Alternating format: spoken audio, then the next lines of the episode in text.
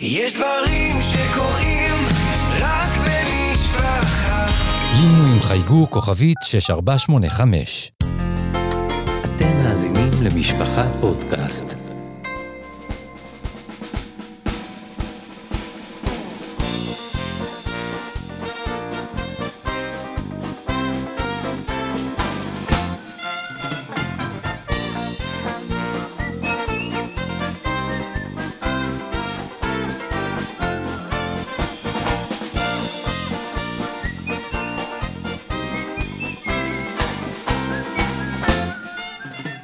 שלום וברוכים הבאים לעוד פרק בסדרת הפודקאסטים.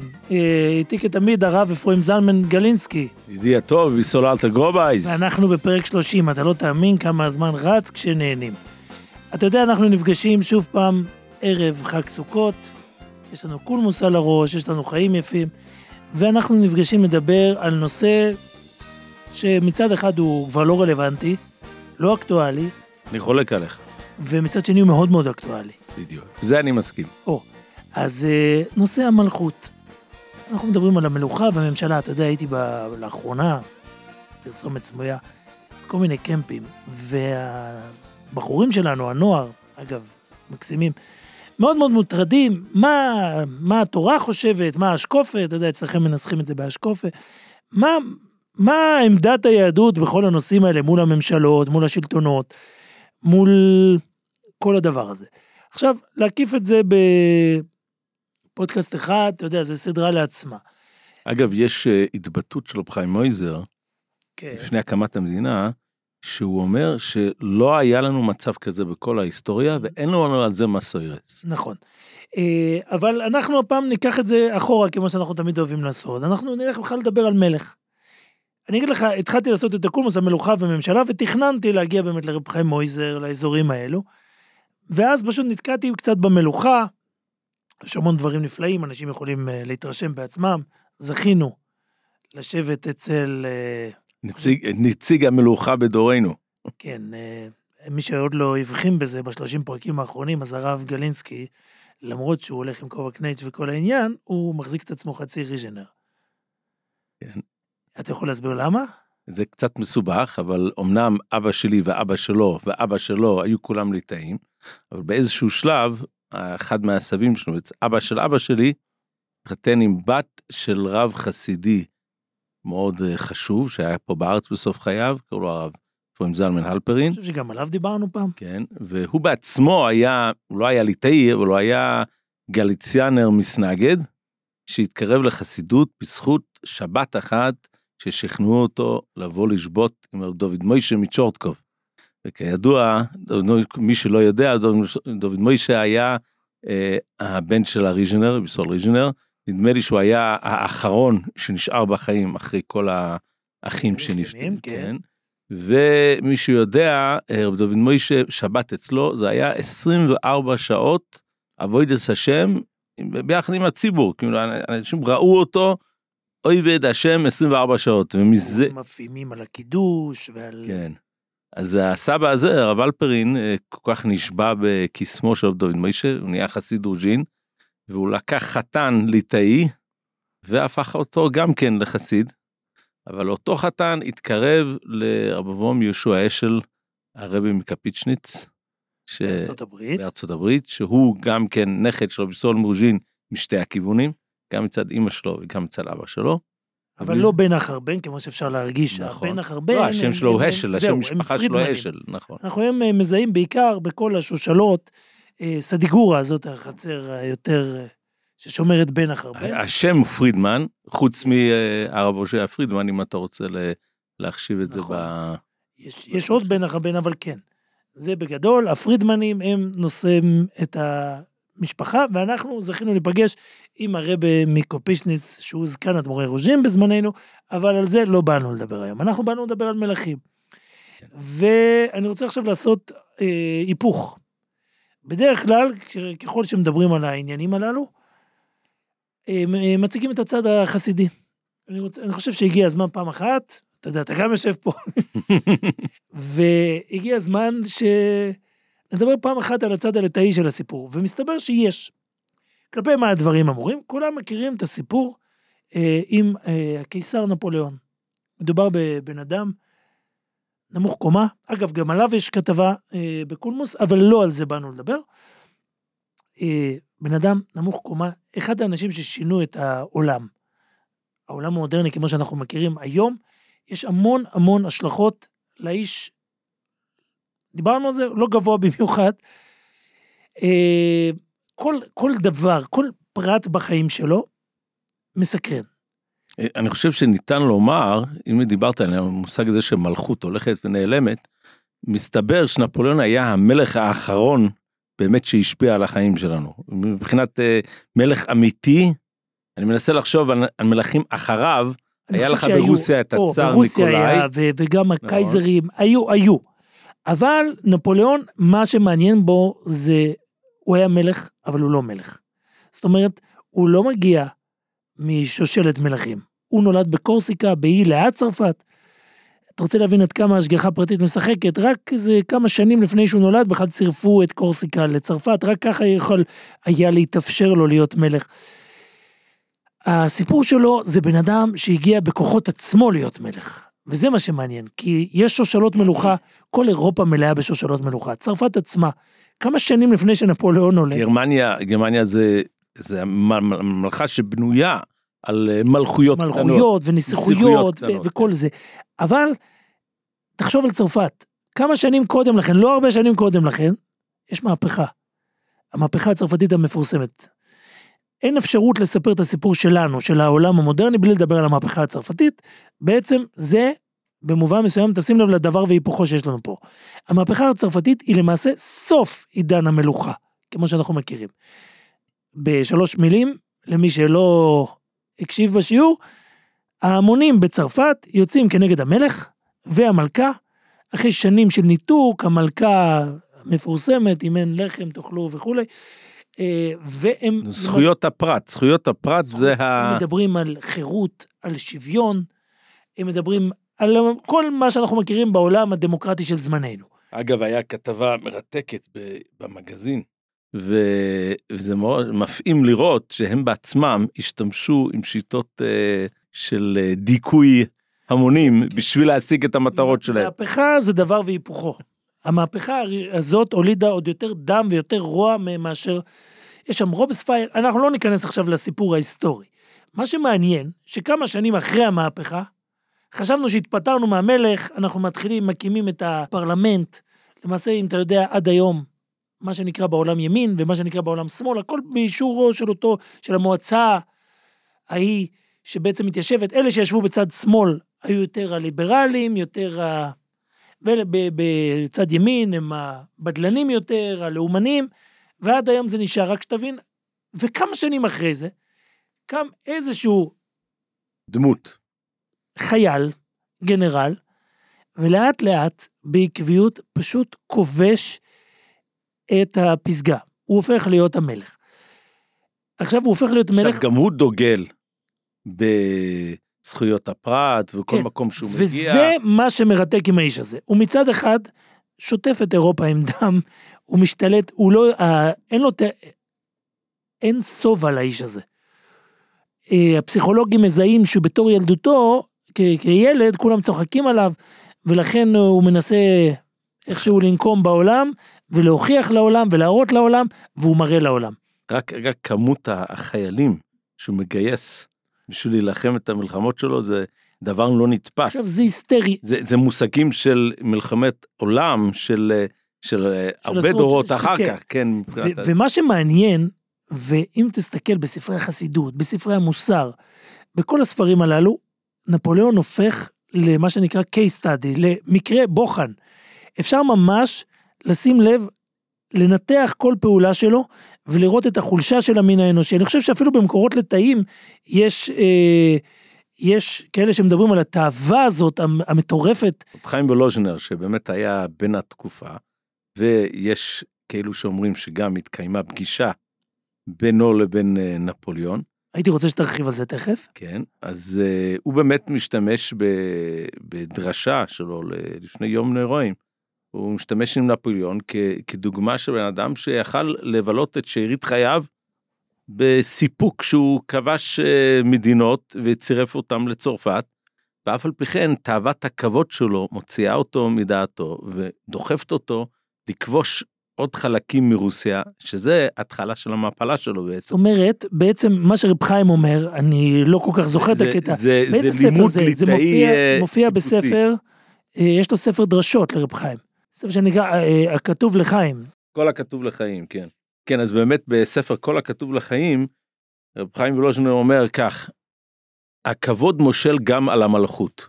כמו המלך שיש לו מה לאכול כל מעדנים שבעולם, ולהישב בהשקט ושלווה, רק בעבור הכבוד שימושל גם על עוד מדינות, הוא מסתכן עצמו במלחמות ותגרות עד אין חקר. אז אנחנו יכולים לנחש שרב חיים וולוז'נר, שהיה חי באותה תקופה של אה, נפוליאון, הוא מדבר על נפוליאון, ודאי, וזה אה, מדהים. כן. כי, כי בעצם נפוליאון באמת השיג הכל, והוא לא, והוא לא ידע שובע. הוא נוסע לארץ ישראל, פה גם הולך סיפור, הוא כמעט כובש פה. עכשיו תבין, הוא מגיע לפה, אני לא אכנס לסיפור ההיסטורי שלו, ש, שהוא גם מעניין. תמיד מזהים את עכו עם אה, נ- עכו, עכו נפוליאון. זה אחד המקומות ששם היה טבח שלו ושל חייליו. עכשיו, אה, זה למשל מה שאתה הבאת מה- מהרב חיים ולוז'נר, שזה מדהים, אני חושב שזה כמעט, במעט שחקרתי, גדולי ליטא, אין להם הרבה בשנים הראשונות, אני לא מדבר על שנים יותר מאוחרות, בשנים הראשונות אין להם הרבה התייחסות מחוץ לבית המדרש. ופה אתה רואה התייחסות מאוד בולטת למה שקרה לנפוליאון, כי נפוליאון הוא תופעה.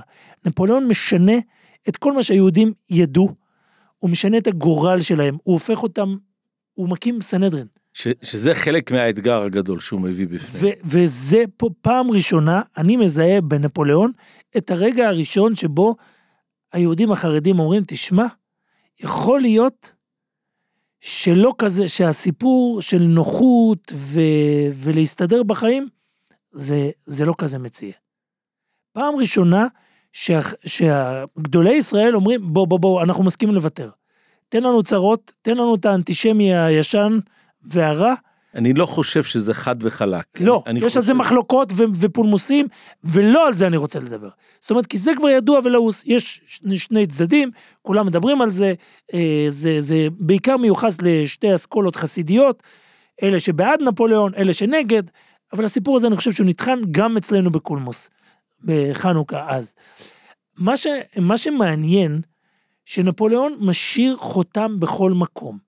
כי הוא לראשונה מעלה שאלות קריטיות של דת ומדינה. הוא לראשונה בעצם אה, מאלץ רבנים. זה הסנהדרין, מי שרוצה שיקרא על זה. אה, רבי, אה, רבי יוסף דוד זינצהיים. זינצהיים. החסם סופר קורא לו לפעמים זינצהיימר. עכשיו, הוא מאלץ אותו, אני לא חושב שיש ספק שהוא היה נחשב גדול בתורה. ברור שהוא גדול בתורה, יש לנו... אבל הוא. פעם ראשונה שיושב רב בישראל וצריך לענות על שאלות שהן כמעט בלתי אפשריות.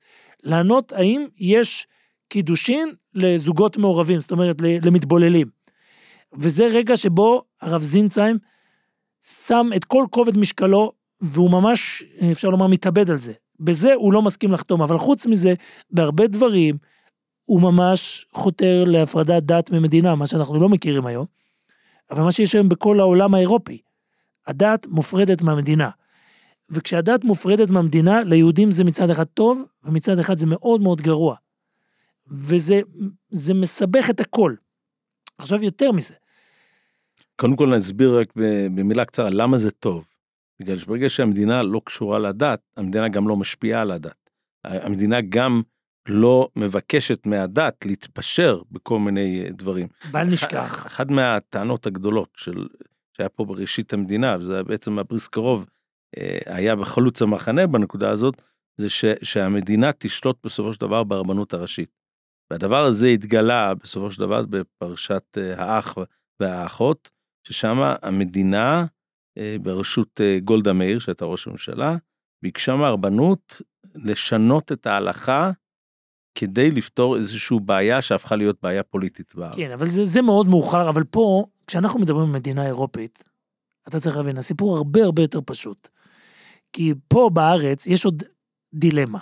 אם אתה מפריד דת ממדינה, למעשה, אתה קצת מפריד דת מיהודים. זה מה שקורה בסיטואציה פה במדינת ישראל, ולכן זה מאוד מאוד מורכב. אני לא בטוח שגדולי ישראל היום היו רוצים להפריד דת ממדינה. לא, אני- ודאי שהם לא רוצים. זהו. עיקר השיקול הוא שברגע שאתה מפריד את דת מהמדינה כאן, בארץ היום, אז יתחילו פה לחלל שבת רשמי, לא, לא, לא רק זה, לא רק זה, יש לך את- ו- את ו- כל החלק של העם שהוא נחשב מסורתי, אתה מאבד. אתה מאבד. אתה מאבד. אבל כשאנחנו מדברים באירופה, תחשוב על זה, זה אחרת לגמרי. כי מה הדת הרשמית באירופה? כשאנחנו מדברים על הפרדת דת ומדינה, הנצרות. הנצרות. ברגע שבו המלך הוא לא, הוא לא איש הדת, הרבה יותר קל לחיות שם כיהודי, כי אתה לא שייך לדת ההיא. Mm. ולכן הרבה יותר, ומצד שני, זה מציב את אתגר החילון. אבל, אבל פה חייבים לתת, לתת גם את הצד השני של המטבע, ואני רוצה לה, להזכיר, אני לא יודע אם אתה מודע לזה, אני, נדמה לי שפעם ראיתי הסרטה שלו בשלומי זלמן, ששם הוא מסביר שמישהו בא, זה לש... מנוירבך. כן, ומישהו בא לשאול אותו, אה, מישהו בא, הוא מספר שם שמישהו בא לשאול אותו רב סרול סלנטר, בתקופה שלו רב סרול סלנטר, באמריקה המצב היה בכי רע, אבל מישהו שהגיע לפת, לפת לחם ממש, אפילו יותר גרוע מזה, שאל אותו האם לצאת לארצות הברית, בשביל שיוכל להחיות את נפשו. ורב סרול סלנטר אמר שכתוב במפורש שאחד מהדברים שמעבירים את האדם על דעת, דעתו ועל דעת קונו זה העניות. זאת אומרת, ו- ו- ורב סול סלנטר, אתה רואה מכאן שהוא העדיף את העניין הזה של לפתור את הבעיה של העניות. כן, אז, אז, אז זה לא כל כך פשוט, העניין הזה, שהנוחות היא ודאי תקלקל את הדת, ולכן אנחנו נלך נגד הנוחות. אין לנו, לכן אמרתי לך בהתחלה, הרב, הי- שהנושא הייתי הוא... רוצה, הייתי רוצה שנעשה סדר, כי אנחנו קצת מערבבים בין כמה וכמה מונחים. נוחות זה, כשאנחנו מדברים על פרנסה, פרנסה זה שיקול אחר. פרנסה, אני רציתי להגיד לך כמה שנים אחרי זה, אה, רבי ינק- אה, רבי ינקל קמנצקי, מגדולי... ארצות הברית, כן. אה, או שיבת תורה ודעת. כן. כשדיברו איתו, באמריקה היה אתגר של פרנסה. זה לא אתגר של נוחות, זה אתגר של פרנסה. היהודי היה צריך לעשות פשרות מסוימות בשביל הפרנסה, כי אם לא, הוא יאבד את מקום העבודה. ורבי ינקל קמנצקי ציטט את רבי סרול סלנטר, שאמר, ואני, הוא אמר את זה ביידיש, אין פרנסה, אז מ'מאכט נישט קליינע פשרות, צום סוף מאכט מען גרויסע פשרות. אם בפרנסה מישהו לא מתפשר פשרות קטנות, בסוף הוא עלול להתפשר פשרות גדולות. עכשיו, זה כל זה קורה בפרנסה. שכמו שאמרת, עניות מעבירה. אנחנו מדברים פה על מצב פוליטי. מצב פוליטי הוא בעקיפין משליך על פרנסה, אבל זה לא זה. זו שאלה איך אתה מוגדר, אם יש לך גטו, אם יש לך זכויות. השאלה, השאלה ש... זאת ש- אומרת, עצם ההיחשפות, השאלה, השאלה שמתעוררת. בזמן נפוליאון היא לא שאלה של פרנסה. היא שאלה של האם להעדיף את המשטר ששונא אותך, שמבדל אותך, שאומר, אני תמיד כשאני מרצה, אז אני אוהב להראות שני שקפים, אחד ליד השני, שני יהודים. אחד יהודי בגרמניה של המאה ה-13, ואתה רואה שם יהודי שיש לו מין כובע משולש מוזר, שזה היה גזירה של המלכות. או. ולמעשה, למה הוא לובש את הכובע הזה? כי המלכות רצתה בכוונה שהוא ילבש כובע מוזר כדי שהוא לא אותו. כדי לבדל אותו, כדי שהוא לא יתערבב כחלק מהאוכלוסייה. ואז אני שם קפיצה, כמה מאות שנים קדימה, בפולין, ואז אתה רואה יהודי הולך עם הקסקט היהודי, היידיש היטל הזה, הדשיקל. ואתה אומר, למה הוא הולך עם הכובע הזה? פה זה הפוך. פה המדינה מבקשת ממנו להוריד את הכובע, להיראות כמו כולם, והוא זה מתעקש לשמור. שמתעקש לשמור על הכובע המוזר. זאת אומרת, אנחנו נמצאים בשני סיטואציות, שתי סיטואציות הפוכות. יש את המקום שבו רודפים אותך, ויש את המקום שבו רוצים לקבל אותך לש... ונפוליאון בעצם מביא את האופציה הזאת. נפוליאון בעצם קורא ליהודים, הוא מתחיל לדבר איתם על, אה, על זכויות, יש קוד נפוליאון, זה לא ממש נוגע ליהודים, אבל הכל, הוא למעשה מתרבט את אירופה. והוא מביא את המהפכה שלו, שזה בעצם יושב על המהפכה הצרפתית, הוא מביא איתו את זה, את הבשורה הזאת, הוא לוקח לכל אירופה, והוא כובש, והוא הולך וכובש בכל מקום שהוא מגיע, דבר ראשון שהוא עושה, הוא מביא איתו את התיאוריה. למעשה נפוליאון הוא סוג של אלכסנדר מוקדון, שדיברנו עליו פעם. הוא מגיע, הוא כובש, אגב, הוא, הוא כל חייו, הוא רואה בדוגמה. יש לנו עדויות שנפוליאון ביקש להתערב בתכנים חינוכיים גם ב... אז עולם החינוך, אז אתה צריך להבין, אנחנו בקושי מדברים, דיברנו גם על זה, אנחנו בקושי מדברים על עולם שיש בו חינוך חובה. עוד לא מדברים על, על אה, לדבר על זה, על מערכת החינוך, זה, זה מאוד מורכב. רוב הילדים בכלל לא לומדים, אה, ולא יודעים קרוא וכתוב, הם עוזרים להורים שלהם לעבוד. ו, ואז במוסדות הלימוד, אז אה, מה זה חיידרים שלומדים את זה למלמד, עוד אף אחד לא מדבר. אז בוא, בוא, אבל כן בוא מדברים, ננסה, כן מדברים ננסה על למקד. לבוש, כן מדברים על לבוש, כן. על קוד לבוש, על אה, לשנות, וכן יש, מתחיל להיות אה, לחץ סביב זה. עכשיו, עוד משהו, עוד עניין פוליטי, וזה אה, גם מורכבות שהיום, סלח לי, יש לערביי ישראל. אתה יושב במדינה שאתה אורח בה. למשל באיטליה, יושבים יהודים בגטו של אנקונה. וכולם שונאים אותך. אה, יהודים באותה שנה שנפוליאון מגיע, זה אחד הרגעים הכי דרמטיים שקורים באמת בגטו באנקונה. והם, אה, השונאי ישראל, השכנים שלהם עושים להם לילה אחד, הם ממש מנסים להחריב, עוש- שמים אה, חומרי נפץ, חומרי דלקה על הגטו היהודי, והיהודים בקושי מצליחים להתגונן, ואז מי מגיע להציל אותם? נפוליאון. עכשיו, פה אנחנו נכנסים למלכוד, שהוא המלכוד היהודי שהוא ליווה אותנו המון המון שנים. נפוליאון הוא כובש זר, הוא מגיע מבחוץ. ברגע שאתה שמח עם נפוליאון, אתה מעורר עליך את חמת כל השכנים שלך.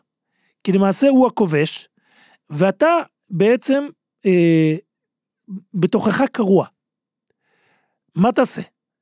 אתה זה תס- בעצם קורה גם כשהוא מגיע זה, לרוסיה. זה קורה בכל מקום.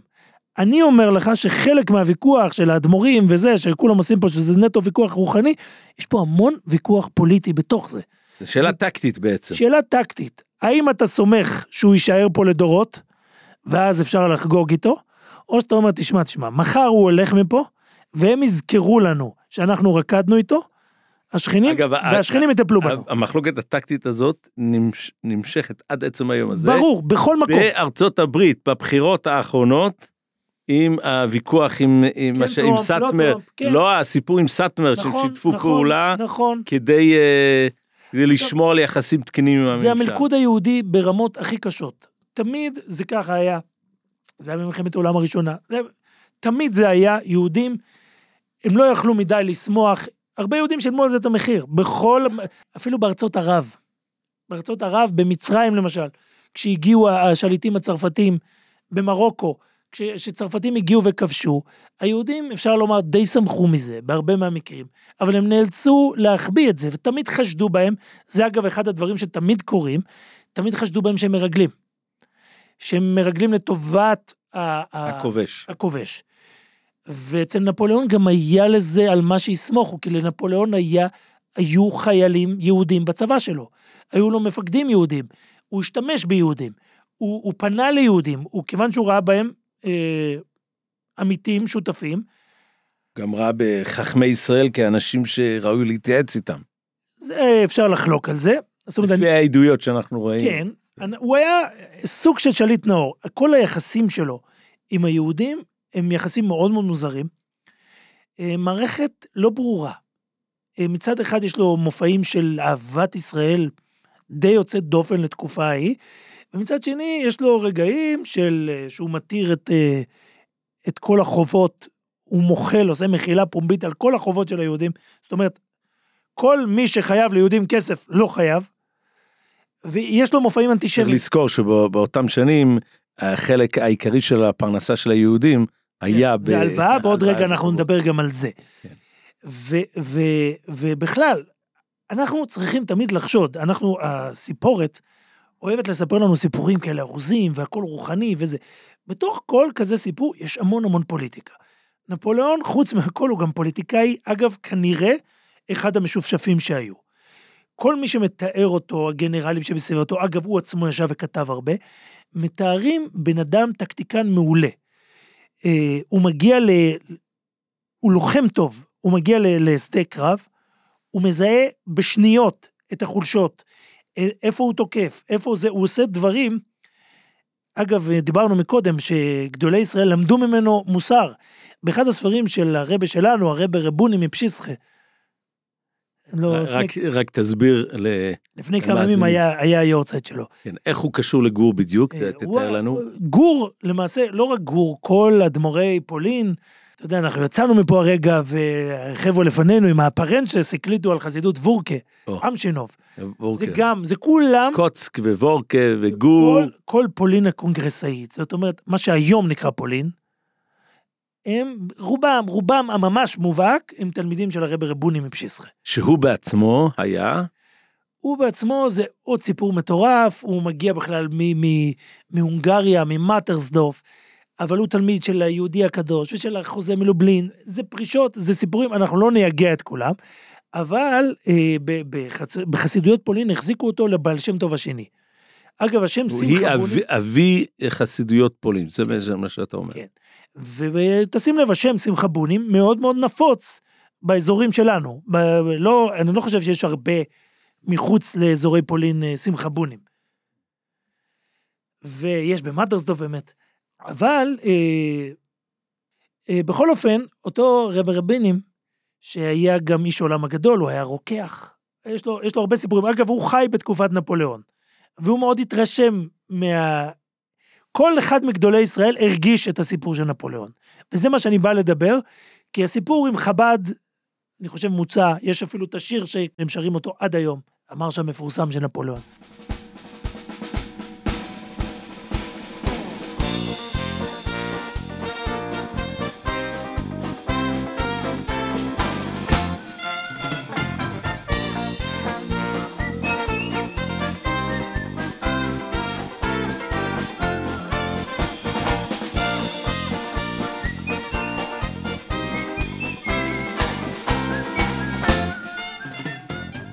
בעצם היהודים, עד היום היהודים החרדים מאוד חוגגים את נפוליאון. למשל צרפת, היום, היא, יש לה יחסים אמביו- אמביוולנטיים כלפיו. מורכבים. כן. היא לא יודעת, מצד אחד הוא גיבור גדול, מצד שני אין עליו אפילו תחנת רכבת, אומרים בפריז.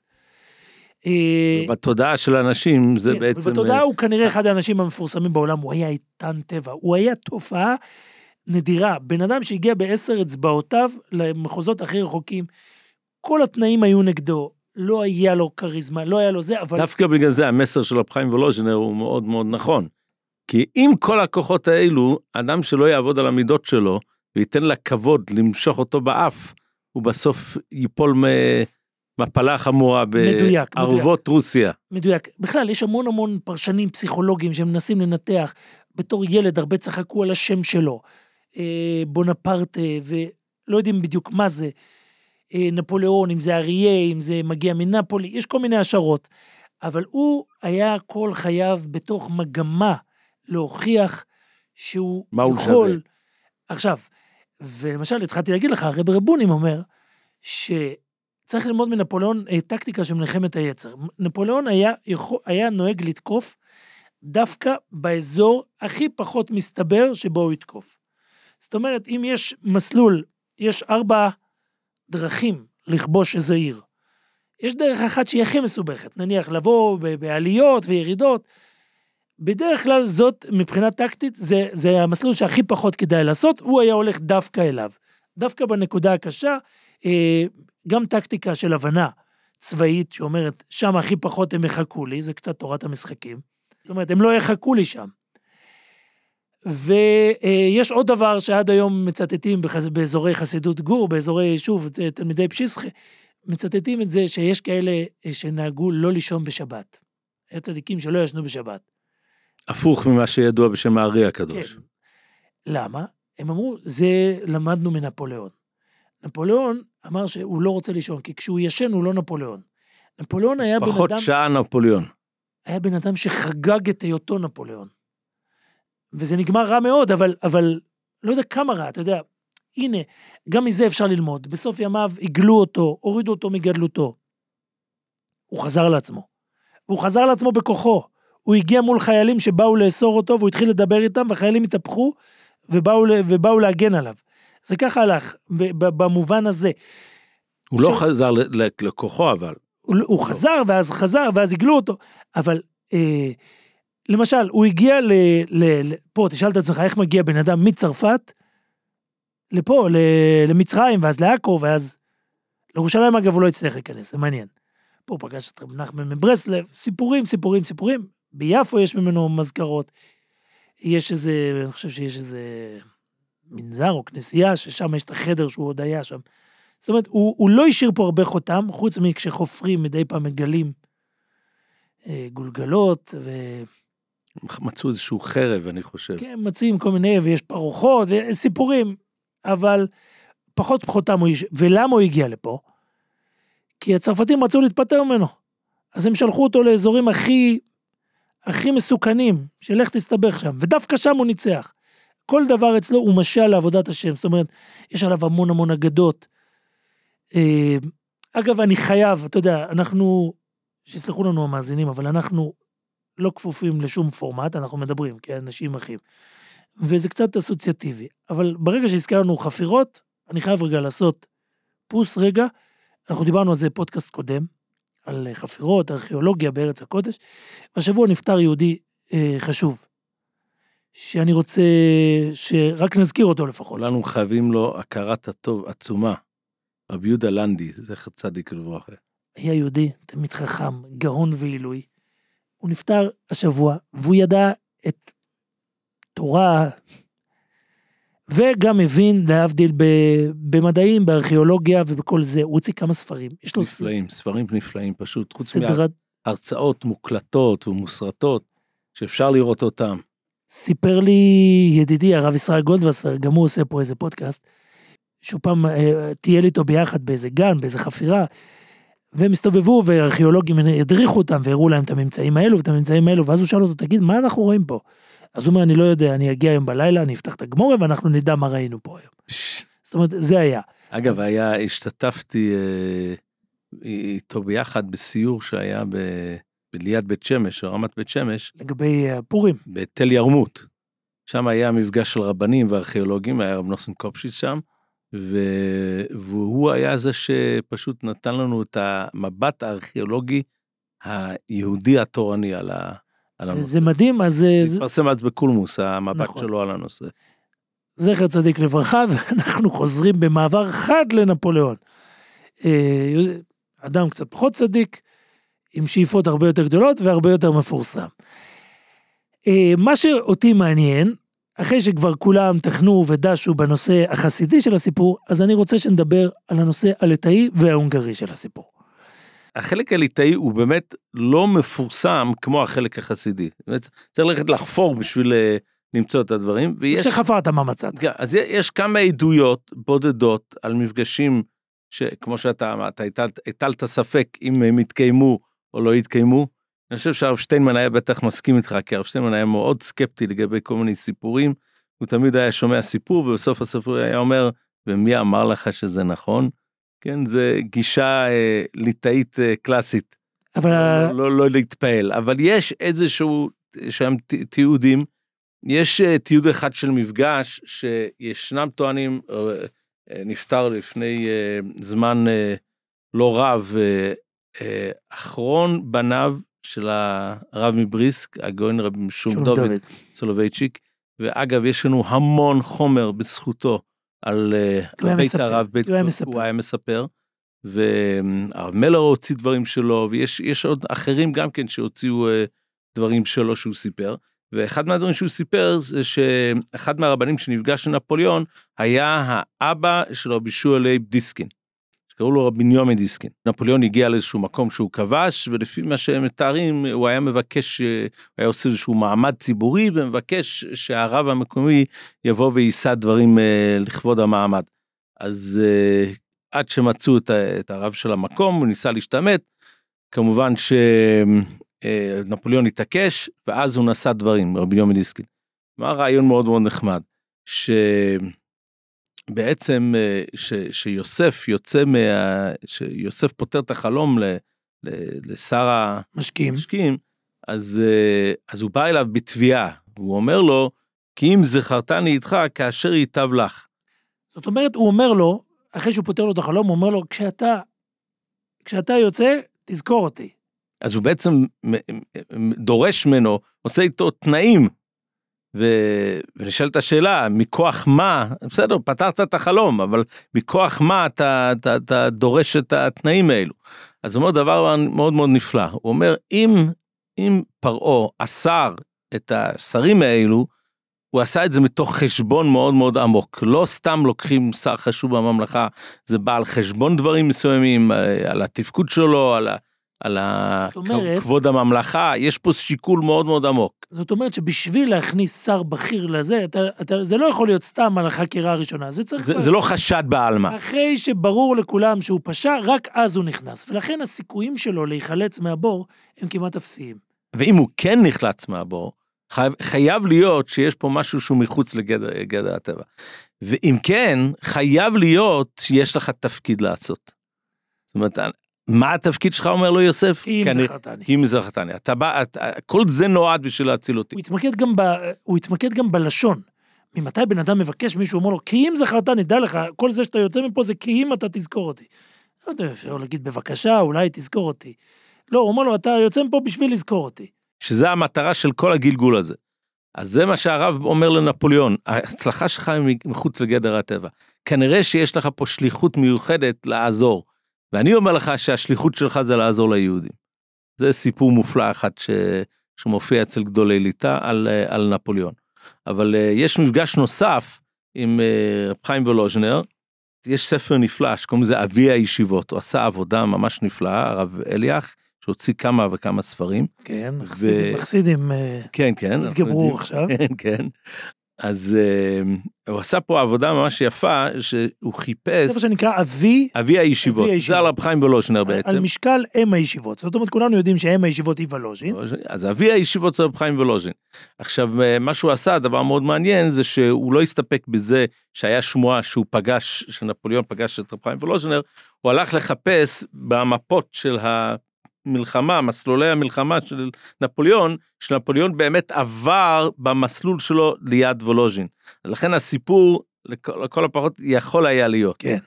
גם זה חשוב לפעמים לדעת, שזה יכול היה להיות. אגב, המפות הן מאוד חשובות, יש ספר שלם. אנחנו לא נצטט ממנו היום כלום, כי אמרנו שהוא נדוש, אבל ספר שלם של הרב יהושע מונשטיין שנפטר, כן, שהיה היה חוקר גדול. קוראים לזה המסע האחרון. הרב אה, הבלתניה, אנחנו מקליטים היום, זה חיי אלול, היום היה יום הולדת, חוגגים את זה. אז הוא עבר, הוא עבר עם, ה, עם המסע, חלק מה... הוא ברח מלובביץ', הוא היום קבור באדיץ', שזה אזור מאוד מאוד מרוחק. זה הכל כחלק, זה באמצע מלחמת נפוליאון אה. ורוסיה. Mm. זה תקע"ג, הוא נפטר. אז עכשיו, טבת, בחורף. אז בספר החורף, של הרמון מי שניצח, מי שניצח את נפוליאון צריך זה להגיד, היה החורף, כן, החורף בערבות רוסיה. אלוקינו ניצח אותו. בסוף אף אחד לא הצליח להפיל אותו, מדובר בבן אדם שכמעט לא הפסיד קרב. אז זהו, אז בדיוק בנושא הזה של, ה, של הקרב מול רוסיה, אז כאן יש את הסיפור הזה על רב חיים וולוז'נר, שהוא מחפש לו, אומר שהוא עושה נפלאות, רב חיים וולוז'נר מכחיש את זה, שהוא לא עושה נפלאות, הוא סך הכל אה, לומד תורה. זה בדיוק פוגשים ליטבק, אומרים לו, תקשיב, בוא תעשה מו אפס. אז הוא אומר, לא, אני לא עושה מו אפס, אני רק לומד, נו. כן, אז אה, בסופו של דבר מכריחים אותו לבוא לנפוליאון, ונפוליאון שואל אותו מה הסיכויים שלו לגבי לנצח את, אה, את רוסיה. ואז רב חיים וולוז'נר פותח במשל נפלא מאוד. ו... והוא מתאר לו ש... שאיזשהו אה, נסיך מגיע עם שלוש אה, סוסים משובחים, ונתקע בבוץ באיזשהו מקום, אף אחד לא מצליח להוציא אותו, ומוצאים את המכות לסוסים, שום דבר לא, לא מצליח להוציא אותם מהבוץ. עד שמגיע איזשהו אה, כפרי אחד עם שלוש אה, סוסים אה, כחושים כאלו, והוא רותם את העגלה המלכותית לסוסים, והוא מצליח על ידי שהוא נותן להם, אה, הסוסים פשוט מצליף בהם, מחלצים את העגלה מחלצים את החוצה. העגלה החוצה. וכמובן ששואלים את זה הכפרי, לא נתפס, איזה- כי איזה- פה יש סוסים אבירים שלא מצליחים לעשות את העבודה, שעושים שני... זה אומר לו יסוד נפלא מאוד. הוא אומר, הסוסים שלך, כל אחד מגיע ממקום אחר בעולם. זה אין להם- מצרי, זה... אין להם שום אחריות אה, אחד לשני. אז להפך, אחד מקבל מכות, השני שמח מזה, למה לא? ואם יהיה הצלחה, הוא מעדיף שההצלחה תירשם על שמו. אין לו שום עניין לעזור לשני. אבל הסוסים של הכפרי, כולם היו מאותו אזור, כולם מכירים אחד את השני, וזה בטח אימא עם שתי ילדים שלה, אז הם שזה- מחרפים את נפשם אחד חייבים בשני. לשם לעזור בשביל השני. וככה אתה מגיע עכשיו עם, ה, עם החיילים שלך, שהם מורכבים מכל מיני עמים שאתה כבשת אותם בדרך, והם עוזרים לך במלחמות שלך, וכל אחד רוצה את התהילה לעצמו, אין, אין לו שום עניין לעזור לשני. באים להיכנס לתוך תוככי רוסיה, שהם נלחמים על החיים שלהם, אז uh, תדע לך שיש פה סיכון גדול. אגב, אנחנו רואים, uh, הפרשנים בדור שלנו, ככה מסבירים את הכישלון של רוסיה באוקראינה.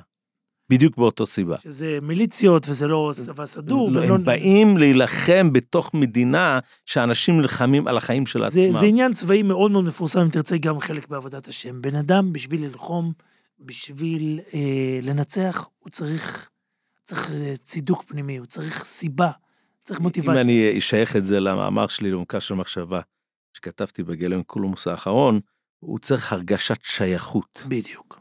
הוא חייב להרגיש שייך. העבודה שלנו, עבודת השם ביום נרואים, זה להרגיש שאנחנו שייכים למשהו הרבה יותר גדול מאיתנו, וזה מלכוס השם. וזה, וזה זה הפתרון שלנו, יש אנשים שקשה להם באמת בתפילות, וזה ארוך, כואב בברכיים, ולפעמים זה צום, אצלנו בגור לא יודעים מה זה ארוך. כן. אבל אבל הבאתי אז בטור הזה הבאתי כמשל אנשים עמדו באנגליה שעות על גבי שעות בלי אוכל בתנאים קשים אבל הם הרגישו שזה הכבוד שלהם לחכות לארון של, של המלכה להבדיל כן כי הם מרגישים הרגשת השייכות אמורה לכפר על כל הקשיים האלו. לא נעשה מריבת קרדיטים, אבל אותו סיפור בדיוק, עם אותו משל, עם הסוסים וכולי, מסופר גם בשם הרבי רבינים, מפשיסחה שדיברנו מקודם, בדיוק על נפוליאון, גם במפגש עם אחד הגנרלים וכולי. אז אה, זה כבר מראה לך שהסיפור הוא לפחות סיפור טוב. אה, אם כבר יש לו כמה אבות, אז הוא סיפור טוב. אני רוצה, אה, ברשותך, שנעבור לזירה אחרת של אותה מלחמה. כיוון שהשעון נוקף, אנחנו נעשה את זה ממש קצר, למרות שיש איזה ספר שלם. האם ידעת שאחד מענקי העולם החרדי לדורותיו, בעצם אבי היהדות החרדית, מורנו אחסם סופר, היה מעורב בסיפור של נפוליאון, מעורבות אישית עמוקה. ואיך אנחנו יודעים את זה? זה יכול, יכול היה להיות או שזה היה. לא רק שזה היה, אלא שבאופן די מוזר, אנשים לא יודעים, אבל אחסם סופר עצמו ישב וכתב את זה. יש ספרון דקיק, שנקרא ספר זיכרון. מי שכתב אותו הוא מרן החתם סופר בעצמו. זה ספר שבמהדורות הישנות הוא 60 עמודים, היום כבר עשו אותו קצת מורחב וזה. כדרכו של החתם סופר, זה, זה יומן, אבל לא יומן, אה, לא תמצאו בו את הסיפור הפוליטי, יש שם המון המון דרושים תוך כדי. ואחסם סופר, כל הסיפור הזה תופס אותו בפרשבורג. הוא מגיע לעיר פרשבורג שלוש שנים קודם, שלוש שנים לפני ההתפרצות הזאת. הוא מגיע בשנת ת'. אנחנו צריכים לזכור שאף על פי סמ"ך שאנשים מזהים את אחסם סופר כהונגרי האידיאלי, האורגינלי, זה לא יקה. נכון, הוא יקה, הוא בא מפרנקפורט. הוא מגיע, והרבה שלו זה רב נוס נדלר, וגם הוא קשור לסיפור, אבל בסוף הוא מגיע לפרשבורג, שלוש שנים אחרי זה מתחיל, ואני צילמתי פה כמה דפים מתוך ספר הזיכרון, והוא מביא פה אה, כל מיני דברים שקרו, דברים אישיים שקרו בתוך פרשבורג, יש פה שאלות הלכתיות שנוצרו, וזה מדהים לראות מבט של יהודי קדוש, שרואה בכל דבר סיבה ומסובב, והוא רואה את כל המלחמה הזאת באור אחר. הוא מביא פה דרוש ארוך ארוך, בסופו הוא כותב ככה. זה הפתיח, למעשה הפתיח הוא דרוש בתוך דרוש בר מצווה. כתבתי זה על כל אשר הראה לנו אי שתה, תקס"ט לפורקן קטן. פה קהילה קדושה פרשבורג. מספר החתם סופר, אני ידעתי בתחילת אותה שנה שהולך להיות שמח. והנה מראשית השנה כזאת נודע לנו על ידי חלומות מבהילים. הוא אומר, ראיתי חלומות מבהילים. אשר כמה פעמים אחזני רטט ורעד וכל עצמותיי הפחיד. ולפעמים גם בהקיץ. הוא לא, הוא לא, הוא אומר, ראיתי, הראו לי דברים מתחילת השנה. אף על פי שאין ניחוש, יש סימן. ואף על פי שידעתי בעצמי שאינני כדאי, מכל מקום חשתי להחמיר להחמיר, לחשוש. זאת אומרת. כן. ולהיות הרפתקאות רבות, לא יכילם הזמן והספר, אעלה בקיצור, ומכל מקום דרך אגב אכתוב גם את כל אשר הראה לנו. הנה בליל החותם, הושענא רבה. אנחנו, חתם סופר ממש ממקד אותנו, מתי הפעם הראשונה שהוא מתחיל אה, לראות שהולך לבוא את צרות. המלחמה. אח, אה, אחרי ככלות אמירת תהילים כנהוג, נוהגים להגיד בהרבה תפוצות ישראל להגיד תהילים בליל הושענא רבה, ישנתי, אז ינוח לי קצת, זה משחק עם לשון של פסוק, והראוני חלום מבהיל. וככה הוא ראה חלום אחד מפחיד בליל הושענא רבה, מי שיודע, הלילה הזה הוא סימן לשנה הקרובה, וככה גם בליל שמיני עצרת. ולעת ערב בהגיע תור שמחת תורה, זה בחוץ לארץ, זה יומיים הרי. ובית מדרשנו מלא מפה פה לפה אל, אל, עם התלמידים, ששים ושמחים לעשות רצון קונם, ופעמותות דולקים. החתם סופר נמצא וקרוע, כולם שמחים. אז נכנסתי גם אני מחדרי אל תוך בית המדרש להתפלל ערבית. ובהיכנסי אל תוך הפתח, והנה נפלה השישית דולקת מאליה. אחד הפמוטים, שזה בעצם היה אור החשמל, פשוט נפל. אשר הייתה תלויה בשלשלאות וסגורה בתוכם, ונפל רק הזכוכית מלא שמן זית. זה פשוט התפוצץ ונשתברה לפני רגליי. ויהי לפתע פתאום, ונבהלתי מרעות. להיותי בלאו אחי, עמוס מהחלומות שתי הלילות. הוא אומר, זה כבר היה בשבילי סימן שלישי. ולא גיליתי דבר, הוא לא רצה להרוס לחבר'ה את השמחת, שמחת תורה. ולא גיליתי דבר ולא הראיתי פנים מעציבות.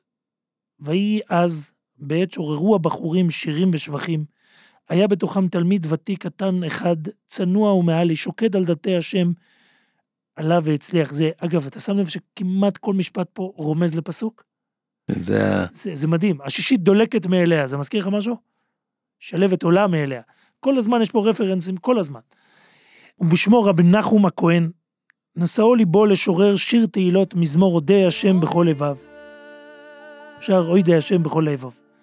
בהגיעו לפסוק, זכר עשה לנפלאותיו, חנון ורחום השם, השתק אל מלולי, הוא פשוט לא הצליח יותר לדבר.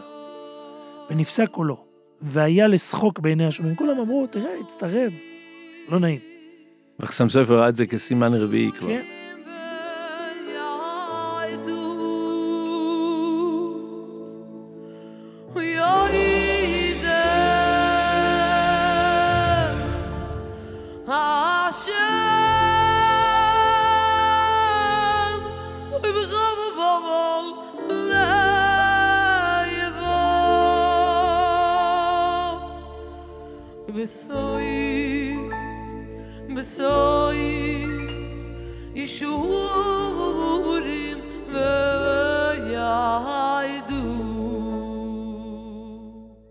ואחר שגמר המזמור ציוויתי שיחבר לזה מזמור שאחריו. אמרתי, תגיד גם את הפרק הבא בתהילים. אשרי איש ירא את השם במצוותיו שחפץ מאוד. כי מהראוי, אומר החתם סופר, לחבר בית המזמורים כמו שחיברם דוד המלך עליו השלום. שבחו של הקדוש ברוך הוא על פי אלפא, אלפא ביתא, מי שיודע, זה הפסוקים, הפרקים האלה הולכים. ובהגיעו לפסוק, שוב, הוא הגיע לפסוק ז', שזה זרח בחושך אור לישרים, חנון ורחום וצדיק. הדר השתקיל מלולי. שוב הוא השתתק, כמו בראשונה. ואני, אומר חתם סופר, מאוד נבהלתי מהמראה הזה, ואמרתי הלא דבר הוא. גם בליל שמחת תורה לא שכב ליבי מהחלומות, וככה רוב הלילות, לא יאומן כי יסופר. רוב פעמים נהפכו על היצירה בעוונותינו הרבים. והנה באותם ימים, ימי החג ואחריו, קאלה נפל בפומי דאינשה. כי הגויים הדרים סמוך לבית הקברות אומרים ששומעים ורואים דברים מבהילים שם, בבית הקברות של פרשבורג. ולא שתי ליבי להם ולהמונם.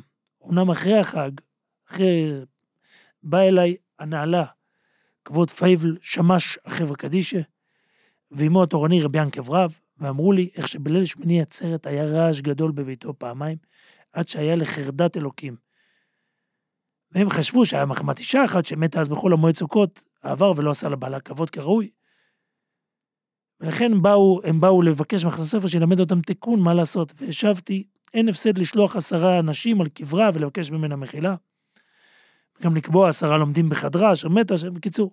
אבל אני אומר, כותב החתם סופר, שאין זו התעוררות שבין המתים מחמת דבר שכבר חלף עבר. אבל, הולך על העתיד. אבל הוא עתיד, והשם ירחם.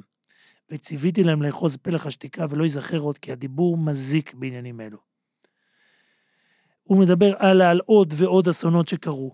אה, מה, מה שקורה, אני לא יכול להעריך בכל זה, אבל אה, פרשבורג מתחילה לח, אה, לחטוף מנפוליאון פגזים אישית. מי שהיה פעם בפרשבורג, אה, מומלץ, עכשיו יש שם אירועים, תכף יש אה, יורצייט, החתם סופר נפטר בכ"ה תשרי. מיד אחרי סוכות, תמיד נוסעים, אני כבר זכיתי להיות שם כמה שנים. עם ידידי, אחד מתלמידי החתם סופר. היום זה נמצא מתחת ל... כן. לכביש. הרב שבתאי שמואל וייס, אני חייב להזכיר אותו פה בכל הקשר של החתם סופר. אה, מדובר ביהודים, יש היום אלפי יהודים שהולכים לאורו של החתם סופר, הוא זכה גם להוציא ממנו דברים. אבל אה, ביחד איתו זכיתי לסייר, יש למעלה בפרשבורג, מי שמגיע לבקר, יש למעלה טירה. זו טירה מלכותית שעומדת שם המון המון שנים. פרשבורג נמצאת על נהר הדנובה. החתם סופר פה בספר הזיכרון, מי שיקרא, אני לא הולך להקריא את כולו. אה, הוא מתאר את ההרעשה. הוא מתאר הרעשה, הוא מתאר שהם היו צריכים לברוח. החתם סופר עצמו היה צריך לברוח כמה פעמים לעיר הסמוכה לירגן. היו צריכים לברוח, במשך שנים היה שם ניסים גדולים. היה הפגזות יום ולילה, ויהודים כמעט לא נהרגו. החתם סופר כותב, היה מקרה אחד של יהודי שנהרג, והוא כותב גם למה הוא נהרג, שהוא עשה זה, והוא זכה למות, הוא זכה בעצם... חתם סופר בכל דבר, וזה אחד הדברים המפתיעים איתו, בכל דבר הוא רואה סימן, הוא רואה סיבה. החתם סופר כותב המון המון דברים על זה. אפשר להעריך המון, בסופו של דבר פרשבורג אה, נכבשה על ידי... פרשבורג נכבשה כמו כל אוסטריה, אה, לא נכבשה, היא נכנעה. אה, הקייזר האוסטרו-הונגרי נכנע בסוף בפני נפוליאון, לא רק שהוא נכנע, בסופו של דבר, נפוליאון היה צריך גם יורש. ובימים ההם אה, יורש בא, הוא התפטר מאשתו הראשונה, שז'וזפין המפורסמת, יש את הרבה התכתבויות, היא כתבה עליו, הוא כתב עליה. נפוליאון אדם כותב, זה אחד הדברים המעניינים בו. והוא מקבל את הבת של הקייזר מאוסטרו-הונגרי, זה כחלק מהסדרי השלום. מהמם. שם היו עושים שידוכים, להבדיל, כמו היום בחצרות אדמו"רים, משתטחים.